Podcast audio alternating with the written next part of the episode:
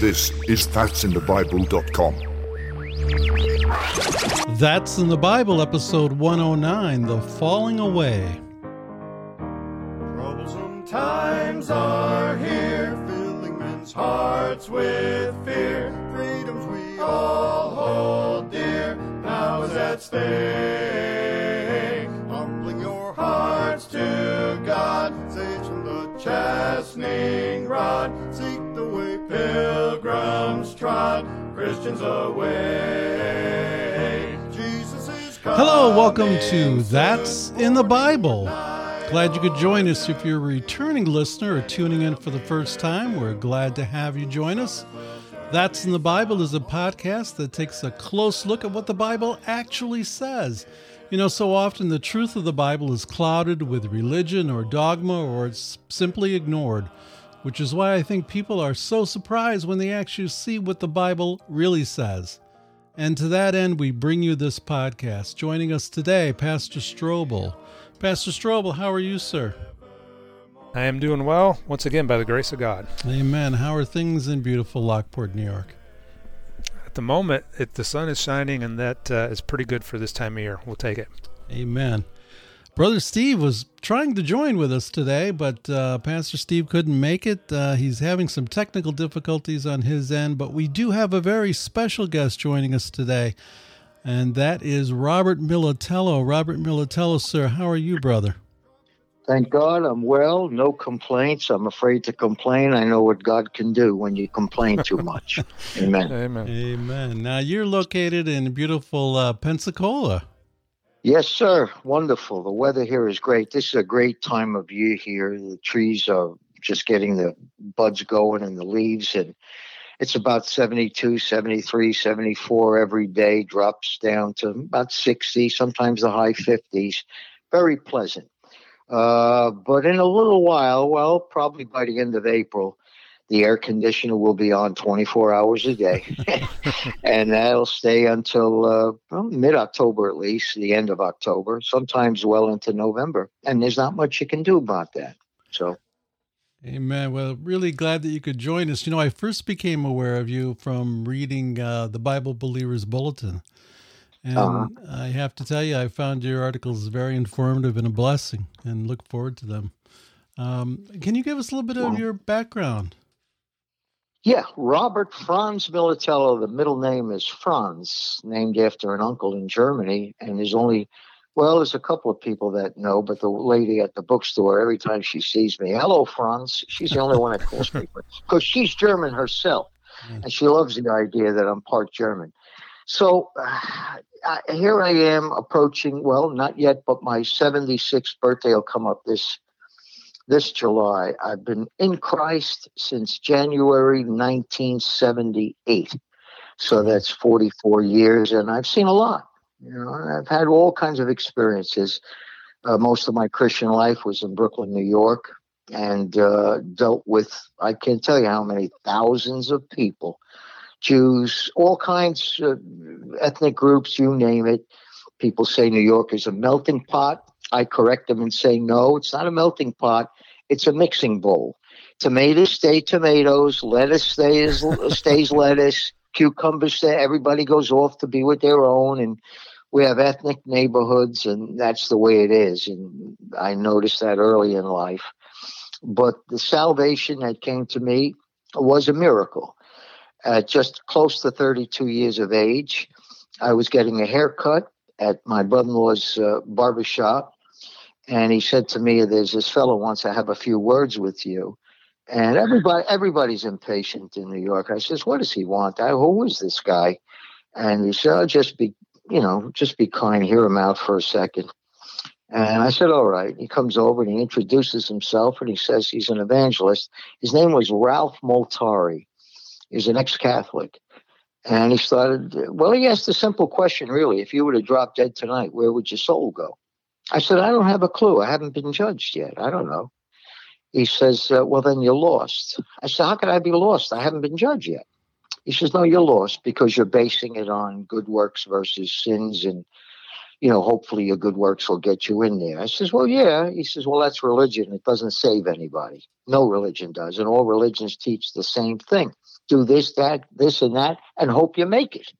I said, well, he says, well, you're lost. You're going to hell, except you be born again. I said, born again? What is that, reincarnation? So he says, no. And he explained it to me. You need the spiritual birth. And I was intrigued. I says, wow.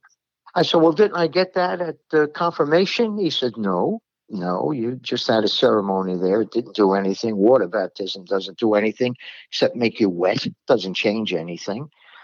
And uh, without that birth from heaven, you remain lost, no matter how educated or moral or whatever. You're just going to go to hell. He said, You believe in hell? I said, Yes, I do. He said, You don't want to go there? I says, No. He says, Well, well, would you take the plunge? Would you ask the Lord to save you? Would you believe the scripture if I show you where the scripture says one thing and your church says another?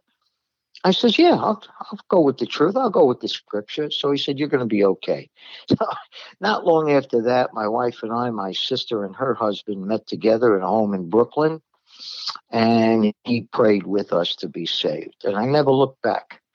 It was the it was January the sixth, nineteen seventy eight. I'll never forget. It was a cold night in Brooklyn, and after talking to us for about a couple of hours, he said, "Are you ready to trust Christ alone?" I said, "Well, one of my sins is gambling. I've gambled a lot, so why not? Why not? And it, and it was an amazing thing what the Lord did. As far as reincarnation, you know, I got I I once went to a Jesuit priest with that question, and he, believe it or not, quoted the Bible. He said it is appointed once for a man to die, and then the judgment. He was right. Hmm. He said, first, first time I got a scriptural answer from a Jesuit priest. Amazing. And that's been it. So I started uh, talking to people about the Lord and uh, opened up my basement to chairs and a podium and uh, get people over to hear what I had to say. And people came over, had a lot of credibility, and uh, people, uh, you know, I, I, I taught Catholic school for five years from 1968 to 1973. So and my church uh, had, oh, well, everybody was a Catholic except for one Jewish guy, I believe, and maybe somebody else that wasn't ex Catholic. So it was good that I would be able to teach things from the Bible and show them where the Catholic Church was wrong. And uh, I had that going. At the time, I was working for New York City government as an efficiency expert. And I started that job as a loss person in 1970, uh, 73 it was june 73 i had graduated uh, long island university with a degree in journalism in 1968 and then teaching at st thomas aquinas school sixth grade in the park slope area of brooklyn. Uh, coming home early after teaching i decided to go back to school at night and, and not waste time and it was then that i was able to get a master's degree in uh, geopolitics and international relations and that opened up doors for me uh, when I went to work for New York City as far as higher pay and politicians. And it, it really was a, a great thing as far as moving ahead. So, and I, I, I forgot to mention, I had gone to Jesuit school uh, from 1959 to 1963. And I graduated that June of 1963. I was still 16 years of age, believe it or not. I had skipped twice in grammar school. Uh, the, the nun had told my mother, you know, Robert is very good. He's quick, he's sharp, he reads, and he, he's ahead of everybody. So we're going to push him ahead. It didn't work out good for me, though, brother, because when I went to school, uh, I was small. I was just a little kid, and there were bullies, like every school has. Mm-hmm. They get pushed around a little bit, but it taught me a lot. And I did well in the Jesuit school. We had uh, German, which I was okay with, and well, Latin was mandatory for four years. Latin was mandatory. And it was an old style English type of school, Brooklyn Preparatory on 1150 Carroll Street, Brooklyn, New York. It was, uh, it, we had a headmaster, not a principal or a dean. We had Father Friedrich Engel, German. Engel means angel. He was far from an angel. He, he was he was the prefect of discipline, a tough old bird. And if you ran down the stairs on your way to the cafeteria, he met me once at the at the bottom landing there and gave me a forearm smash to my chest and knocked me for a loop. it was physical. And he said, if you don't like it, you know, get your father over here or get your behind out of the school or whatever. It was tough. It was tough. Amen. And uh, I asked my father about leaving and going to a public high school, and he said, not on your life. I'm paying good money for you to go to this prep school, and that's what you're going to do. You're going to finish it. And looking back, he was right. It was good. It was good training, good discipline. The Jesuits are very good educators and honorable. There was an honor system there. You don't have any of that today. Like Paul says in Second Timothy chapter three, he gives a whole list of how uh, character declines terribly in the last days of the church age, which we're in. And but back then it was different. You you were on the honor system. The priest would leave the room, and nobody would look at anybody or look at anybody's paper. And there was a discipline. There was a certain reverence and a fear there. And as far as preparing you for college, well, that was the, the, the, job of the school. It was a preparatory school. Nobody left there without going on to college. That was a given. And it was important to get good scores on your college boards, which I did. Latin helped me a lot. Taking Latin four years when I took the verbal part of the college board entrance exams, there were lots of words. You know, they had the word and then multiple choice, where I couldn't figure out what the word meant. But Latin gave me the uh, answer. I remember reading the word uh, pugilist, uh, but I knew from Latin puglio meant to fight. Yeah. So um, among the multiple answers was pug- was boxer, and mm-hmm. inebrio, which is drunk. He's inebriated, yeah. or the word carcens, C A R C E N S in Latin, w- w- means prison. That's where you're incarcerated. So I was picking up words left and right from the Latin root got myself a good score and got admitted. And by the way, I tell people English is uh, half and half, half Latin and half German. All your uh, polysyllabic words, for the most part, are all Latin roots, and all your monosyllabic words are Germanic. So our language, our wonderful language, is a mixture of Latin and German. And if I say something in German slowly, uh, you could pick it up. Uh, Gib mir ein Glas Milch. Well, who can't figure that out? Give me a glass of milk. I mean, it's, it's, it's so interesting studying languages, which I did also in college. And uh, here I am, uh, the miracle of God. I was saved. And I immediately set out uh, like a Cornelius type of experience where I had all my relatives, Italian side anyway, and the extended family, cousins, aunts, uncles, you name them, and uh, got them all together and started uh, lecturing them on how the Catholic Church is going to send them to hell. And because I had credibility, they started to fall in line one after another. Wow, amen. And by the time the dust cleared, there had to be a dozen, if not two dozen, relatives and friends saved out of Catholicism. So the Lord did a wonderful thing for me, and it was the Italian type of let's everybody get together, and now you're going to hear what I have to say and show them from the Bible you know, the Bible says this, and this is what we believed or still believe as Catholics, and both can't be right, so make a choice.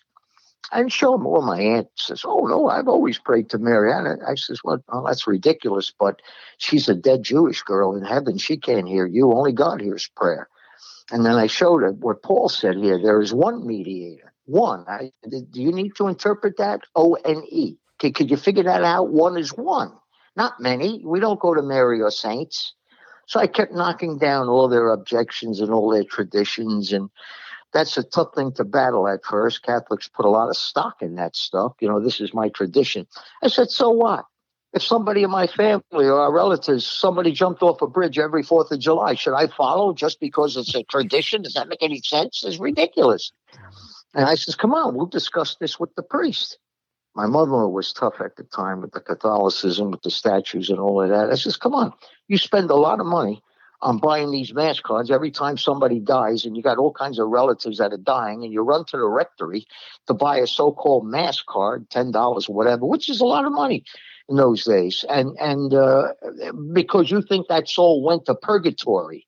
I said, now let's go to the priest and let's ask him where purgatory is in the Bible. I got in between a lot, a lot of arguments, and priests, you know, God bless them. They they uh, they're lost as a goose. They they know more about the rules of the church and canon law and all of that stuff than they do the Bible. They don't know the Bible.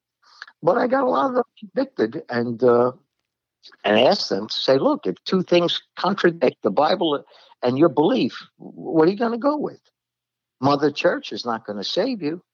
So uh, I had some success and, and with Jews also, witnessing to Jews, a number of Jews that I helped get saved at least and put a King James Bible in their hand. I got to tell you, one guy, God bless him, uh, Greenberg, he was he came over to me one day. This was at the office in New York, and he says, "Yeah, this stupid synagogue where I go, they just raised this, uh, the price of the seats for high holy days, and that's Rosh Hashanah and Yom Kippur." I said, "What do you mean?" He says, "Well, it used to be two hundred a year. Now it's up to three fifty. It's, it's, it's a ripoff. I'm sick of this." I says, "Well, it's all a business. You know that." I says, "I saw the Catholic Church that way. It's just a business." And he says, oh, I'm sick of it. So I started talking to him about what it means to put your trust in God and not in any religion. I said, religion doesn't do anything for you. So he listened to me. And before you know it, I showed him uh, nothing from the New Testament because they won't take it. Isaiah, Psalm 22, Isaiah 53, naturally, and Zechariah. They'll look upon me whom they pierced. And I showed him that. I says, look, that's the Messiah. And he was pierced right here in your book, Psalm 22 which is a photograph of the crucifixion. And then Isaiah 53. I said, I'm not showing you any New Testament stuff.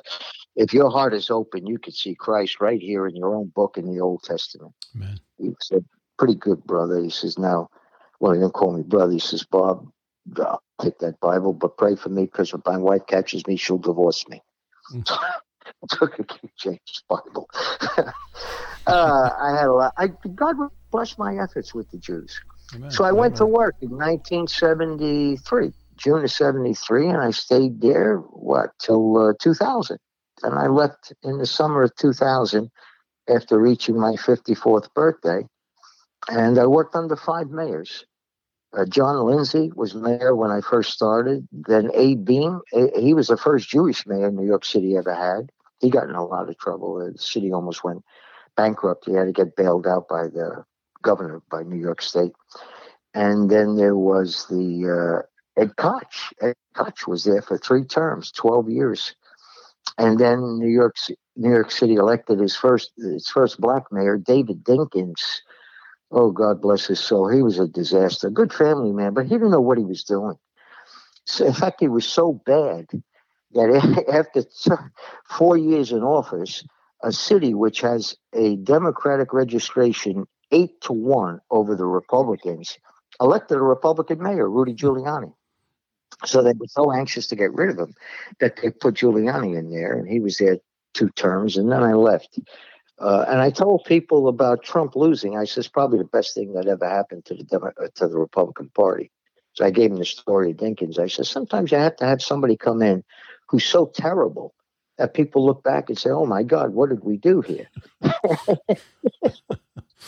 so eh, you know the lord works in strange ways and uh, sometimes those kind of things have, have to happen but as far as the topic is concerned if you talk to uh, it, it, well second thessalonians is where we're going to go for this chapter 2 verse 3 if you turn to second thess chapter 2 verse 3 before i go there i wanted to mention something that i had seen years ago and i told somebody uh, to me we're in the last days I says, Well, I'm not going to argue with you.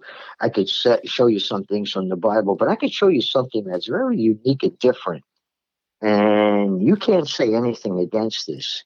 So I opened up my Bible to Joel chapter 3. And I said, Look at verse 10. It says, Beat your plowshares into swords and your pruning hooks into spears. Let the weak say, I am strong. I said, Notice that. When in history was a small nation able to tell a big neighbor, I'm not afraid of you, I can hurt you?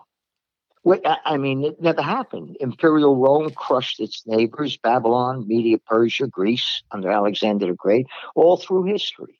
But now, in the nuclear age, you get a little fourth class, little dumpy place like North Korea which, by the way, just launched just the other day an, in ICBM. They tested and it landed 200 miles away from the Japanese island and the Japanese complained about it. I says, where do you where do you find in history where a small nation can tell a larger nation, I can hurt you, I can hurt you. Let the weak say, I am strong. What makes them strong? He says, I, I, I can't believe them. I, I said, look at it. If this isn't if this isn't our time, then how do you explain it? You got nations like Pakistan has a nuclear weapon, little Israel, plus the other nations that have nuclear weapons. So a weak nation with a nuclear weapon can turn to a stronger power and say, well, maybe you can overrun me, but I'm going to punish you. I'm going to hurt you. And I just wanted him to see. I says, look, there's a lot of ways I could prove the Bible is the Word of God. And first of all, the Jew. I mean, it's what what people can trace their ancestry back to their first parents? Tell me, who was the first Italian? Who was the first Italian mother? And what children did they have? Or the first German? Or Spanish person? Where? Only the Bible. It tells you Abraham and Sarah. And then came Isaac and Rebecca and Jacob and his wives. The whole family tree is there, the whole lineage. How is that? And how have they been preserved all these years, all these centuries? All the great powers are gone. Pharaoh's Egypt, Imperial Rome, Nebuchadnezzar's Babylon, Alexander the Great, they're all in the sand. And yet Israel remains, and Israel is in its own biblical land, speaking its biblical language. In fact, go so far as to say using the currency that they had back then, which is the shekel, only in Israel, they call it the NIS, the, the new Israeli shekel. And look at that. How do you explain that? So most people just said, I, I can't. I said, no, you can't. You, are going to have to come right out and say, well, I, I'm not going to believe the Bible for my own personal reasons. Well, you're going to have to admit God wrote it. But because you want to hide and pretend you're not going to answer to a holy God, you'll just uh, you'll you'll pull that agnostic crap. Well, we don't know. You hear a lot of that, especially from educated people. They wear that as a badge of honor. Well, we can't be sure. And I says, well, you can be. You're just unwilling to check it out. That's you're not intellectually honest. So there's the proof. Now, another important thing to note, which maybe people who are listening to this, God's people wouldn't know this, but I, I get it from the Jewish papers, which I read every morning. Uh, after my devotions and study, I look at the uh, Haaretz and the Jerusalem Post, the Israeli News, and something else from Brooklyn, uh, uh, uh Orthodox paper. And uh, for the first time since the days of Jesus Christ, the amount of Jews now in Israel equals and will pass the amount of Jews that are in the diaspora that live outside of Israel. That hasn't happened since the Lord's day. That's amazing. So, the other thing is that the uh, the applications for visiting the Temple Mount have risen 300% in the last year and a half or so. And, well, uh, really, the Orthodox Jews, many of them believed you can't go to the Temple Mount because the Messiah isn't here yet. But now a lot of them have changed their minds and said, well, we're waiting for the Moshiach, which is their word for Messiah, uh, but we could still go to the uh, Temple Mount. And a lot of the secular Jews that really didn't have much interest in visiting are, are reconnecting and wanting to know more about the temple and what went on. And I said to one Jew, who is stirring up that interest in their hearts to want to know more and more? So, what is the Lord doing in our day? Well, He's preparing us for the transition. The body of Christ will be removed, and a Jewish queen will come like Esther. Uh, now the falling away. So somebody might say, Brother Novatelli, you took a long time to get to that point. I know. It's Paul, you know, he lived during the days and the temple still stood. So they were all waiting uh, for the Lord to come back. It didn't happen. I don't know that Paul was clear that there was going to be a 2,000 year gap on this whole thing, but there was. But where, where the falling away is spoken about in chapter uh, 2 Thessalonians 2 3, let no man deceive you by any means, for that day shall not come. Except that's the day of the Lord, the beginning of the day of the Lord, which, which starts with the disappearing of the church from the earth. For that day shall not come except there come a falling away first. That's where we're at. And that man of sin be revealed, the son of perdition. Well, the Antichrist isn't here yet. Uh, but the falling away is here in a big way. Now, a lot of Christians, I think, are a little bit off on this. Talk about the falling away and say, well, uh, things aren't the way they used to be. And that's true and maybe the zeal of the church is not what it used to be. They are making changes, like the Presbyterian Church took out of their hymnal, Onward Christian Soldiers. What a hymn. What a great hymn. Uh, they took it out because the uh, the complaint was it's too militant. It's too militant. So that tells you that in these last days we've had a uh, what I call a feminization of the body of Christ. It's becoming more and more female oriented which means more emphasis put on sensitivities and feelings rather than doctrine and the pure word of God put right in your face if you need it there and shown to you in a clear way. This is what God says, and what you think or anybody else thinks doesn't make a difference.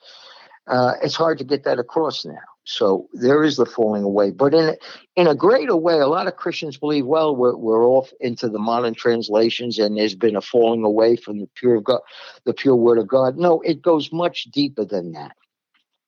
The falling away, if you look at all of Christendom, so-called Christendom, the Roman Catholic Church with a billion, the Eastern Orthodox churches, the Orthodox churches with maybe 300 million or more, the Protestant, all the Protestant bodies, uh, 200 some odd million, and the uh, non-Protestant, the Anabaptists, Mennonites, and others, uh, all of them professing Christ, but how many possessing Christ? The falling away is now real if anybody reads what the Pope Francis has declared that everybody can find God if they're sincere. The idea of Jesus Christ being the only way to God is out. It's out. And that's the beginning of the falling away. There was a time when even the Catholic missionaries, they all taught the same thing. Apart from Jesus Christ, there is no way to get to God. That's what sent missionaries around the world to preach the gospel. Only the Catholic gospel was a gospel of works and not the gospel of the grace of God that Paul taught. So they had the wrong gospel and damned people with it. But the idea was Jesus Christ is the only way to God, not Mohammed, not anything else. And Catholic missionaries taught that. Now that has changed. In order to get along with the United Nations, the Vatican was told You've got to drop this idea of exclusivity because we're living in a globalist world where everything everybody needs to feel included. We they believe in inclusivism, you know, this big tent, everybody's under a big tent. So you going out and telling people that the only way to God is through Jesus Christ is not going to fly. That's out. Now, the Pope that we had before this guy, Benedict XVI, wouldn't go along with that. You see, he was pretty much a doctrinaire fellow. And that's one of the reasons the Jesuits moved to get him out of there and convinced him that he had to retire. So now he's holed up in some hotel there in Vatican City. And he comes out every Easter and Christmas, you know, gives his little blessing. And uh, he's told to just keep his mouth shut. He did make a statement when he was Pope about the Muslims uh, practicing violence at times to make converts and that was a no-no. So the Jesuits put their man in, Francis the First. They got their man in, and he wants to get along and bring in the uh, the new world order and the, the, make globalization real. So he has to go along with the UN. Uh, by the way, if you read the Jesuit, the uh, Vatican statement on climate warming and the danger to the planet, it reads almost exactly like the UN statement. It's the same thing. The Vatican is just going along with whatever the UN says. And I pointed that out in a message I gave not long ago about Caesar and uh, Herod uh, becoming fast friends. As the time approached to deal with Jesus Christ, these two enemies became friends. And that's what's happening now with the UN and the Vatican. As the time approaches for the church to leave. They'll become fast friends. The only sticking point right now is still the the birth control thing with the abortion issue. That's still a sticking point, and eventually the Catholic Church is going to have to cave a little bit on that. Uh, and the UN will say, okay, uh, also homosexuality, that's got to be uh, the Pope, this Pope won't necessarily change the teaching, but he will keep saying what he said before. Who am I to judge? In other words, he'll give you the impression maybe it's not sinful, maybe it is. We're not God, we don't know. So uh, a lot of uh, miserable people that are lost in that sin can turn around and say, see, the Pope isn't judging us. So that's the falling away. It's happening now, uh, right before our eyes, throughout the world. It'll go on, it'll get worse. And it'll all come under this inclusive umbrella called the fatherhood of God. And the idea now where uh, everyone is a child of God, we're all God's children. How about that? You'll never hear a politician, whether it's local, uh, race or, or statewide or federal, nobody is going to say anything but we're all God's children. Because if you don't, how are you going to get elected if you say the majority of people are the devil's children? Uh, who's going to elect you? that's that's not uh, going to be so. We're all going to hear that uh, the fatherhood of God and the brotherhood of man, which is really easy to promote as long as you keep saying God loves everybody. You just got to keep hammering away at that. You're good. I'm good. We're all good. God loves everybody. God loves everyone. And it just waters down the idea that there's only one way to God. You keep repeating that. And that's what churches are doing and evangelists and so called Bible teachers, you know. God loves everybody. Well, God loved you at Calvary, that's for sure. Now, what does Jude say? See, right before the book of Revelation, you have Jude, and he sets out uh, to write about something that he doesn't wind up writing about. Because if you look at this, it's very interesting that the Lord would have to say that the book of Revelation has in uh, the church disappearing after the first couple, three chapters. The church disappears. So right before that, you have Jude. It says here in uh, verse 3 in Jude, Beloved, when I gave all diligence to write unto you of the common salvation, it was needful for me to write unto you and exhort you that you should earnestly contend for the faith which was once delivered unto the saints. Now, why in the world would just before the rapture of the church, he sits down to talk to write about the common salvation and how great it is to be saved and we're all one family and all of that. And it turns around and says, No, it was needful for me to write unto you and exhort you that you should what? Earnestly contend what is that? Let's argue. For what? For the faith, which was once delivered unto the saints. What faith? That Jesus Christ is the only way to God, period. Faith in the blood atonement gets you saved. So argue for that. Hold that up. That's that's your foundation. Now, why would he have to say that in the last days? Because the church has gotten away with that. The church doesn't want to contend for anything except put more money in the place and build a bigger building and get the latest technological equipment and expand the parking lot and all of that. So he's saying contend for the faith. Christians don't want to argue. I have Christians tell me that all the time. I don't, I don't want to bring that up and it divides people and whatever. Yeah, well, contend for the faith means you might have to take a position that other people are going to get upset over and uh, you might lose friends. Why not? And the, the, the, thing with the, the Jews were they want everyone to like them. They want I mean it's so ridiculous. Uh, they want they want the Gentile world to, to like them. Is, is that really necessary for them to feel better? They were told when David Ben Gurion was going to uh, announce the uh, formation of the state of Israel. Uh, well, he was told by some of the rabbis that in Torah, in the book of Numbers, that Israel was to be a peculiar people, a separate people apart from the nations. And he brushed that aside. So he applied for UN membership, which the UN granted Israel in November 1949.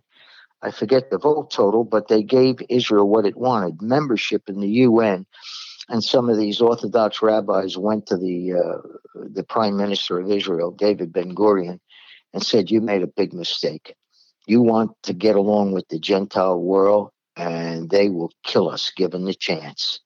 They're not going to. Well, it's, it turned out the Jews had this desire. You know, why can't we be accepted and loved and uh, uh, you know, the Holocaust said never again, never again. No, it will come again. It'll be worse than what Hitler ever did. What Hitler did, he's like a Boy Scout compared to what's going to happen. But that's that desire, see, and that explains this what's happening in the church in the last days. This falling away, this unwillingness to stand up for what the Lord has us see here in the Bible, which excludes everybody. It's not our, our message is not inclusive, it's exclusive. It excludes everybody who's not willing to put in put their faith in the in the blood atonement of Jesus Christ but we want to be friendly and we want to have uh, people like us. You know, I, I tell people, look, I don't care what people think. I'm not running for office. I'm not taking a poll to see if I'm liked or not. I couldn't care less. And even Paul said, though I be rude in speech. So I'm a New Yorker. I'm from Brooklyn, and I'm used to telling it like it is, plain in your face. If you don't like it, lump it. And we have a problem with that, especially here in the South the last days here, the church, many of God's people are super sensitive. They're really just too tender. I said to some of them, you know, you, you need to go and live in New York for a while and get some heavy duty, heavy grade sandpaper and rub it on your smooth skin and get used to people there telling you drop dead or whatever, cursing you out or saying, shut up, you're a jackass. I mean, that's it. But you don't get that down here because there's an, a, a, a, a tremendous emphasis put on civility and politeness, which is fine. I'm retired, I'm old, so it doesn't bother me that much. But it does hinder a free exchange of truth. And if you love your brothers and sisters in Christ, you owe them the truth and no matter even if it hurts. Like paul said am i become your enemy uh, because i tell you the truth? Now i always use the uh, the story in luke 24 uh, to compare the gentile mindset and the jewish mindset and to explain why jews are superior in this regard. If you see what happened on the road to emmaus and you see that uh, a stranger pulls up to these two disciples and uh, they begin talking. And the Jews uh, say to this stranger, you know, what's what's it with you? You don't know what happened. I'm paraphrasing.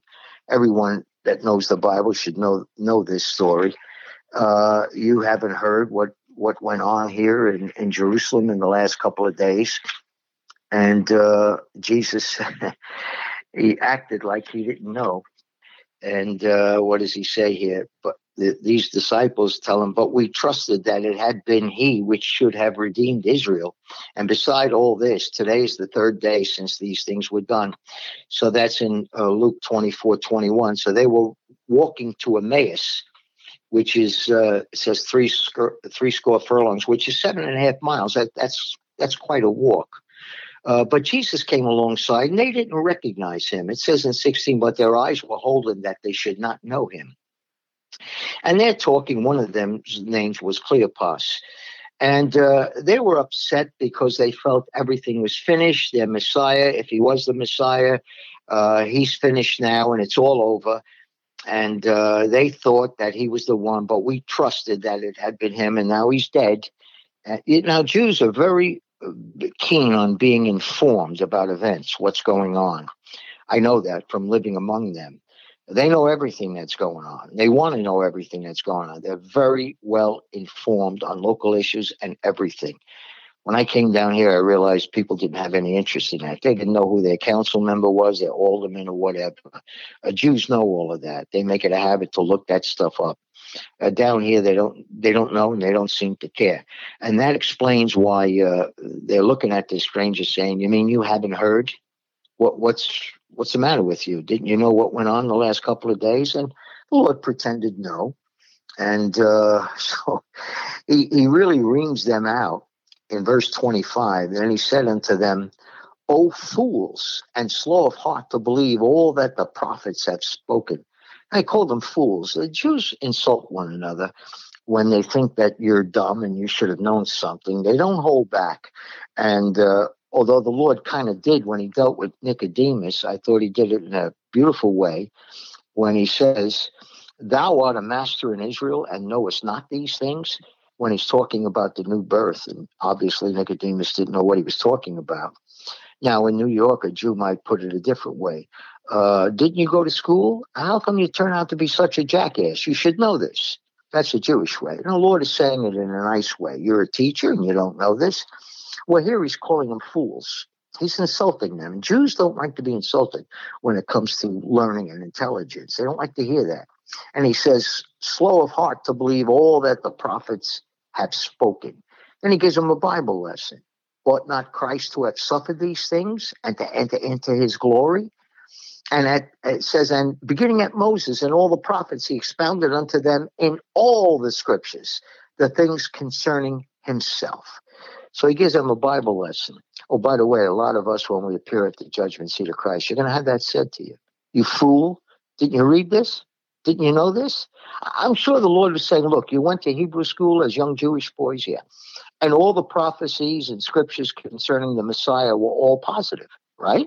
You were told that he's going to come and overthrow the occupiers of Jerusalem and destroy God's enemies and uh, set up the kingdom. Yeah.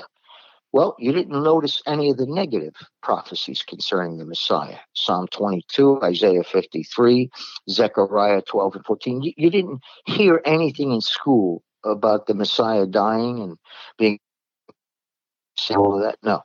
So they were presented just like today in the churches. You know, God loves everybody, and let's have let's not talk about anything negative because doctrine divides people. So he calls them fools. Now it says here in verse 28 and they drew nigh unto the village whither they went. And he made as though he would have gone further. But they constrained him, saying, Abide with us, for it is toward evening, and the day is far spent. And he went in to tarry with them. And he winds up eating with them in the next verse. Now, here's the thing. Here's the Jew. He gets insulted. You can call him names. I know. I lived among them. And treat him like he's nothing. But if he thinks he can learn something from you and gain an advantage by learning that, he's okay with whatever you called him. I'm not saying he'll smile and say thank you. He doesn't pay any mind to what you're what name calling or what you're going to feel about. He wants to learn and pick your brain. That's what he's about. So he can advance himself. I've seen that in college over and over again, undergraduate and then graduate school. That's the way they are. That's one of the reasons God selected this group of people, this nation, to write his book. That's the way they are. Feelings go out the window. I want to learn. I want to be educated. I want to know the ways of God and how they affect me personally. Now, here's the Gentile the Gentile puts the emphasis on feelings, on the ambiance. I came to this church. I didn't feel anybody extending themselves to greet me. I didn't see that. I didn't feel there was much of a spirit of love here. I saw this was that, that was this. Oh man, alive. They put the emphasis on how they feel or how they want to feel. The Jew puts the emphasis on learning. There's a world of difference between the two. And that's why the, the Gentiles have all this problem in following the Lord according to his word, worshiping him in spirit and in truth. And they've got a problem. And that shows you the difference between the Jewish mindset and the Gentile mindset. And someday there's not going to be much of a difference. But I noticed that when I came down here. The emphasis is on politeness and civility and all of that, which I said I don't mind but it kind of it, it constrains you uh, compared to the way I was in New York, as far as talking plainly and laying things out in a plain way. Not necessarily rude. I'll rude if I have to be, but to, to put it out so that you have a clear conscience with God. You know, like Paul said, and th- that he didn't fail to declare the whole counsel of God, the the good, the bad, the ugly, the whole Megillah not this thing God loves you and it's all going to work out and all of this and make you happy and say something positive. So you'll come back next week and continue to hear good stuff. So what do we have in the churches today in the last days? Are falling away? You bet. We got a bunch of Dr. Phils in the pulpit. Yeah, like Dr. Phil on television. That's what we got. And they sprinkle in a few Bible verses here and there, you know, like they put the flavor enhancers on food to keep up the shelf life for something. And you think you're getting Bible, and you're getting nonsense. And you say, How do you know, Brother Militello? Because I've sat among Jews and learning and class and everything, and I know what they put a premium on and what they discount as nonsense and a waste of time. And the Lord set the mark for that at, at 12 years of age. The, the first thing that you read in the scriptures about him talking is when he gets so called lost in the temple. He wasn't lost, he knew exactly where he was. And Mary had to go off looking for him and all of that. But when they finally fi- find him, and the scripture says, they said, Wist ye not? He says to them, I'm sorry. You know, they said, Well, your father and I have sought thee sorrowing. And, uh, well, the truth is, it's not the father. Mary lied. Yeah, I told that to Catholics, by the way, in my family. I says, You see here in Luke's gospel, Mary is calling Joseph Jesus' father. He, that wasn't the father, he was a stepfather. Now, why would she lie? To protect the reputation? because Nazareth had a bad reputation as a Roman garrison town and it was kind of loose there. And maybe some people thought that uh, she gave birth out of wedlock or Jesus was a bastard child, but she made it clear that your father and I have sought thee sorrowing. I says that she lied. Jesus, Joseph was not the boy's father. Now, if you want to believe your own silly Catholic Church, go ahead and believe it. But I believe the scripture. Now, Jesus answers clearly Wist ye not? Wist comes from the German uh, verb uh, wissen, to know. So you got that old German word in there. Wist ye not what? That I must be what? About my father's business. Notice the word business. Here he is at 12 years old and he's calling it a business. You know how Jews are when it comes to business? They're bottom line people. Bottom line means nothing personal, strictly business. I got to make a decision based on business. I can't get involved with whose feelings are going to get hurt, which one of the relatives is not going to like me anymore because I've seen this happen in Jewish partnerships and Jewish businesses where you got to make a decision. Well, this one's got to go because if I don't get rid of this one, the, the profits will suffer. And we won't make as much as what we should be making. So they, and you can see it clearly in the book of Acts. I mean, it shows up right there with this bitter contention. The Bible calls it a what? A bitter contention? Is that Acts 13 or something between Barnabas and uh, and Paul over John Mark? John Mark had quit on them, right? He quit on them, and uh, Paul didn't want to take him. Now Barnabas goes over to uh, Paul and says, "You know, give him another chance." I could just imagine, like people say today, you know, God is a God of second chances. I tell people, "Where did you read that?" I never read that in the Bible. I never read that. There's no guarantee he'll give you a second chance. You might get the truth one time and then drop dead the next day. After you rejected it. Where does it say it's going to give you a second chance and a third chance? I thank God I got many chances. I wouldn't be talking to you right now. But there's no guarantee in the Bible he's going to give anybody a second chance. Don't presume upon him. Why? Boast not thyself for tomorrow, for thou knowest not what a day may bring forth. You don't know what's going to be tomorrow. Well, you got Mary, you got Barnabas's uh, sister, Mary, and she had that uh, meeting in her house. Remember when Peter got sprung from jail by the angels, and she had a prayer meeting going. They were praying for Peter and all of that. Well, she's the uh, the sister of Barnabas, and I'm sure she leaned on Barnabas, knowing the Jews. Oh, my son is a good boy. He really deserves another chance, and you need to talk to Paul because Paul had said, you know, I'm going on another missionary journey. Check things out. So Barnabas goes to Paul and talks about bringing uh, John Mark along, and Paul right away says, "No, it's it's not going to happen. I'm not taking him." Well, what do you mean? Well, he quit on me in Pamphylia. He quit, and he might quit again, and I'm not going to take him. So, well, he's still going to, you know, he'll be okay. Well, maybe down the road he might and he might not. I don't know. Well, as it turns out, he was profitable later on. But at this point in time, uh, you got to understand why the Lord used the word business. This is a business. Uh, we can't take a chance on that. We got to act like it's a business and make decisions that are based on a business sense. That's what Paul, Paul is doing here. And he says, no, it says here in what, Acts 15, but uh, verse 38. But Paul thought not good to take him with them, who departed uh, from them from Pamphylia and went not with them to the work.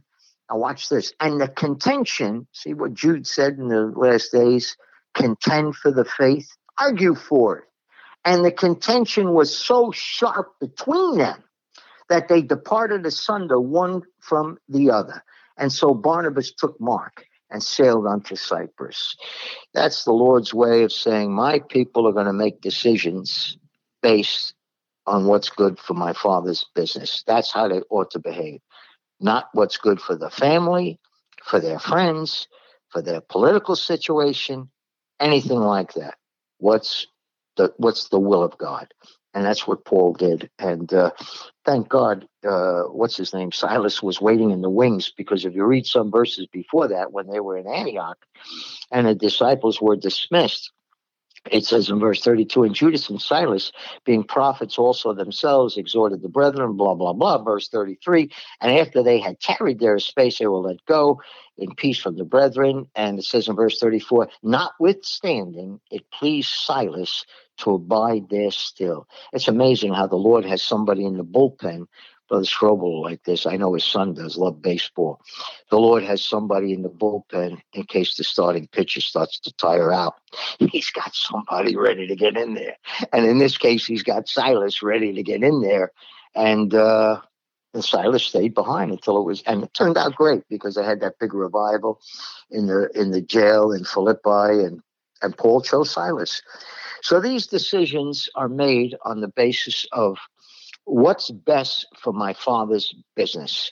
How can I operate and and have the wisdom to make the decisions that will improve his bottom line?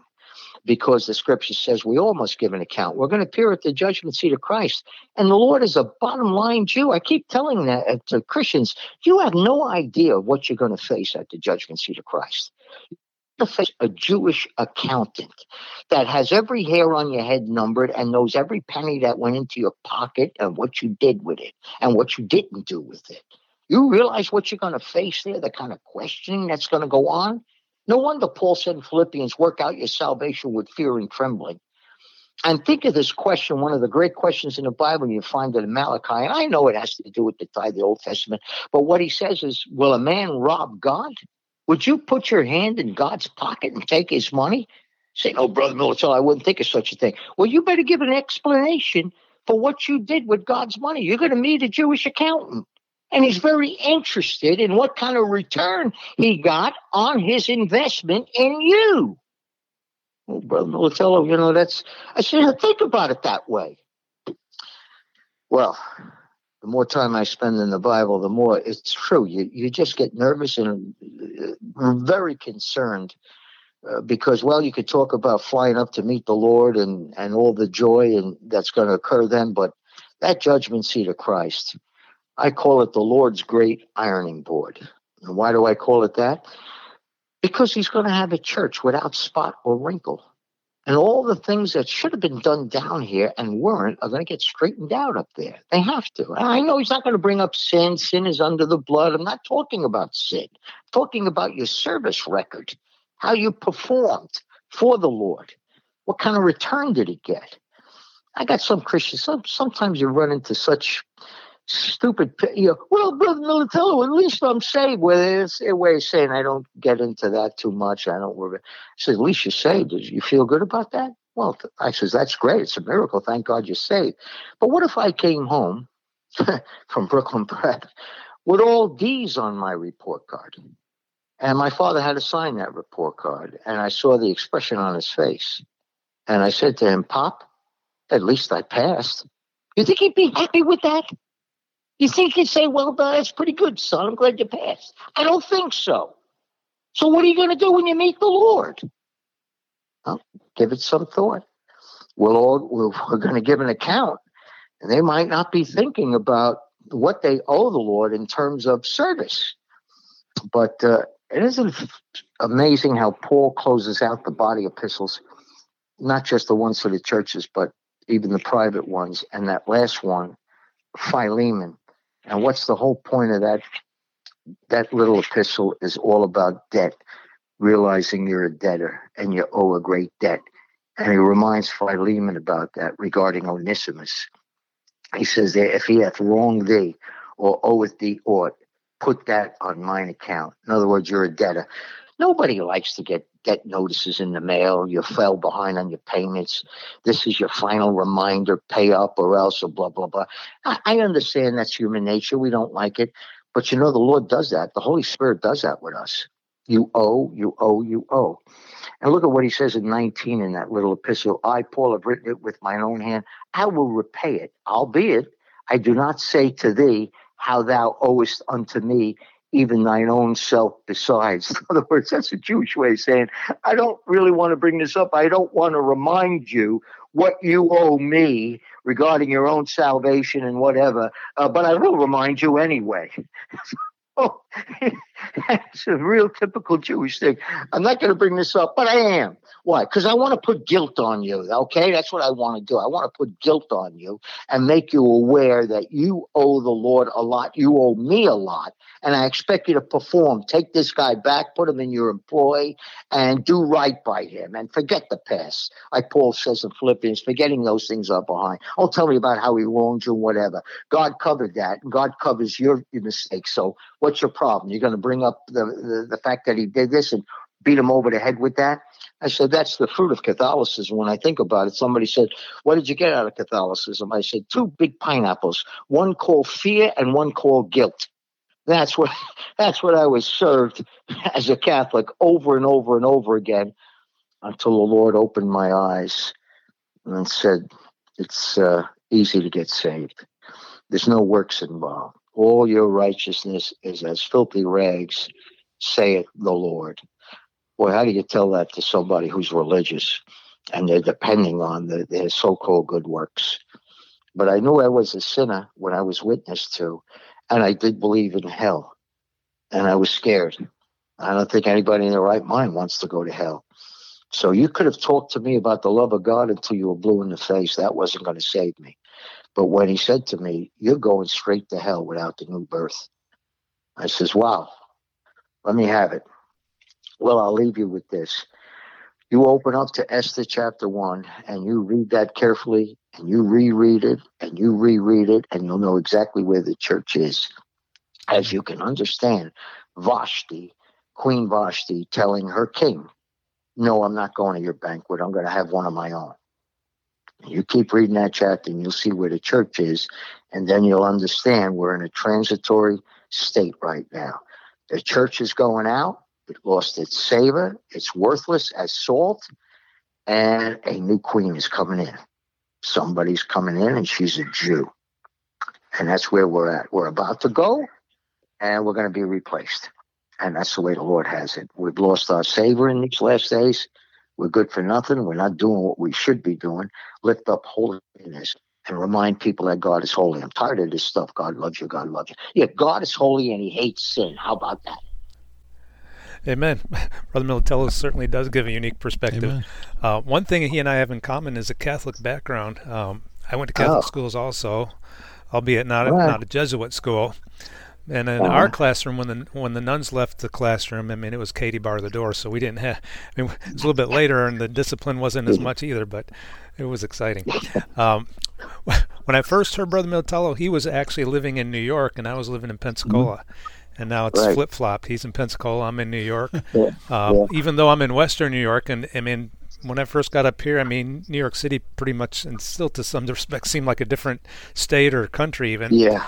And I mean, I'd go down there and visit. My experience going down there and visit and driving, um, man, the second the light turned green, you know, mm-hmm. I must have breathed or something, and the guy behind me's laying on his oh, horn. Oh no, you, you got to so, move immediately, brother, or you're going to get it. oh yeah, so so I learned. But I tell you what, I went to in the mid '90s. I took a missions trip to Ukraine. Yeah. And when I came back, arriving in New York City, uh, it felt like home. So mm. things changed. Oh, I could believe that. But you take yeah, the, the I, culture I, uh, and the my Catholic school education, uh, they were fine. I told the priest I, I didn't have any uh, bad incidents, even in high school. Right. And uh, but they were lost. You know, it's sad. These yeah. people were lost. I worked with nuns when I taught Catholic school. I look back on that, and some of these women were dear, sweet saints. I, well, they weren't saints, but they were such sweet. It's hard for me to believe they died and went to hell. I believe it because I know the Bible, but it's a shame. It really is a shame Uh, they live for the church. They serve Holy Mother Church. They don't know the Lord. With their lips, they praise me, but their hearts are far from me. I got in my Bible, Brother Strobel, is funny. A nun sent home a message to my mom when I was in the fifth grade. And I stamped this in my Bible. It's, it's a little note she writes concerning me. She says, This is Sister Rosaire. He's excellent in all subjects, but could improve his disposition, which tends to be too stubborn for such a young boy. However, he is very generous and neat in all that he does. So even then, they, they noticed Amen. that I wasn't going to yield.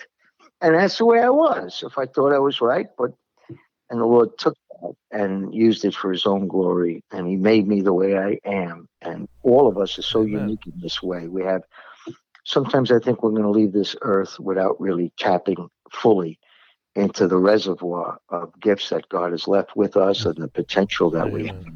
I think we fall short in that area. We don't spend enough time searching that out. And that's also something that'll be brought up at the judgment seat. It'll be a surprise for us, like, oh, wow, Lord, I never knew that.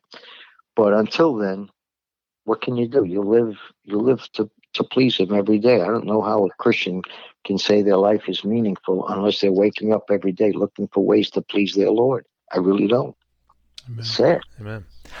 Well, your cultural experience sure does give you, give you, and then in turn give uh, gives us a good perspective. When I first heard you preach, mm-hmm. um, was in Pensacola at a blowout. Yeah. I think I was still in school, and yeah. um, you preached a message on. Mm-hmm. Yeah, you you preached a message on my Jewish boss. That's right. And much much like of uh, much like some what you gave us today. I mean, it was a lesson in social studies along with Bible truth and application. It's yeah. good stuff. Yeah, I preach. I remember that. People are talking about it till this day. I says, you know, in the Italians, Dr. Ruckman loved that illustration. I said the the boss is known in Italian as the capo di tutti capi, the boss of all bosses. I said that's who I work for. and when he gives you an order, there's no such thing as I'll pray about it, I'll think about it, I'll go home and this. No, you do it or you're dead. Why does he say mortify the deeds of the flesh? Kill it. Kill those things that are in the way of you having a good relationship with the Lord. There's nothing to pray Amen. about or mull over or month, but just do it. what does he say? Luke 6 uh, 46. Why call me Lord, Lord, and do not the things that I say? What's to pray about? If it's there in the scripture, do it. Uh, there are other things to pray about as far as a calling or different decisions that have to be made. But my God, what is the matter with God's people? Well, well, no, no, I'm waiting on the Lord. I said, Do you ever think maybe He's waiting for you to move off your keister and get something done? I said, oh man, some of these birds can never make it in New York. Honestly, brother Schroer, they never, they never last. It's like these oh, Pensacola drivers down here. If they tried to navigate oh, the streets soul. of Manhattan, they'd have to pull over to the side of the road and have a nervous breakdown. They couldn't go beyond an hour dealing oh, yeah. with that. Well, yeah, after my first experience, the next time I drove through there, I just I went with the flow and put on used all my good race car driving skills I could muster up. Had a blast. it's survival there. You have to drive yeah. aggressively, and or else yep. you're not going to survive. And I tell people down here, I say, you people, you you been like a little goldfish swimming in a tank of sharks. You're never going to make it. and I says, unfortunately, when I first came down here, I didn't know the culture too well. Everybody's patient and they wait and they wait and they wait.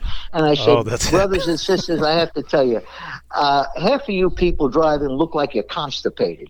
You have such a darn strained expression on your face that when you come to an intersection, and even though it's clear on each side for a mile in either direction, you're hesitant, you're gripping the wheel, and, and you've got this terrible expression on your face of pain, you know, like a person that's constipated. You people need a blowout here, some sort of blowout. you never make it in New York. so, so, a lot of them, that's the point. came over to me later. Said, "Gee, brother Motel, you have to put it that way." I says, "Well, though I be rude in speech, I said sometimes yeah. I'm going to say things. Watch out."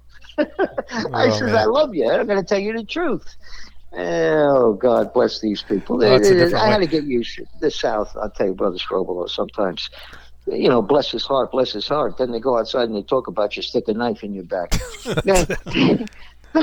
You know, up uh, north, it was so different. If a person I know from my living there, you had a problem with somebody, you confronted that person. Say, look, is there something I said to offend you? or something you all upset or you uptight about? What is it? What's the deal between you and I? You cleared the air, and it was good that Amen. way.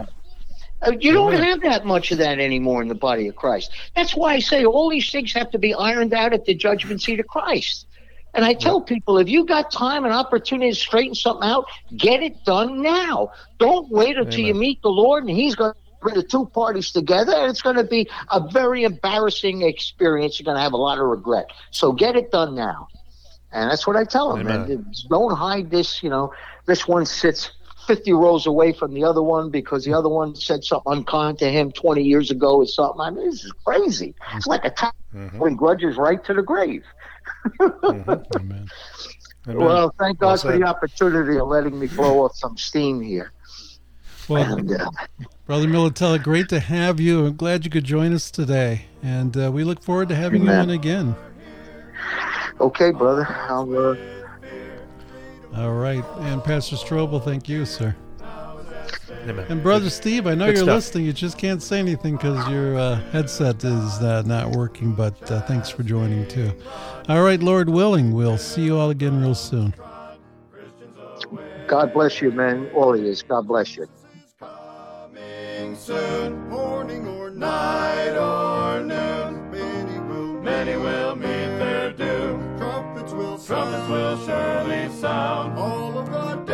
Shall rise.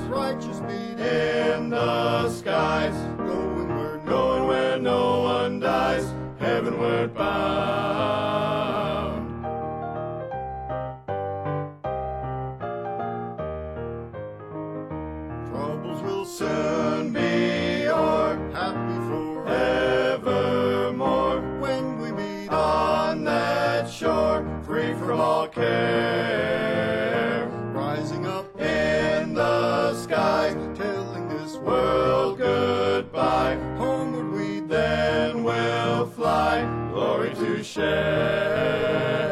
Jesus is coming soon, morning or night or noon. Many will, many will meet their doom. Trumpets will sound, trumpets will surely sound. All of the dead shall rise.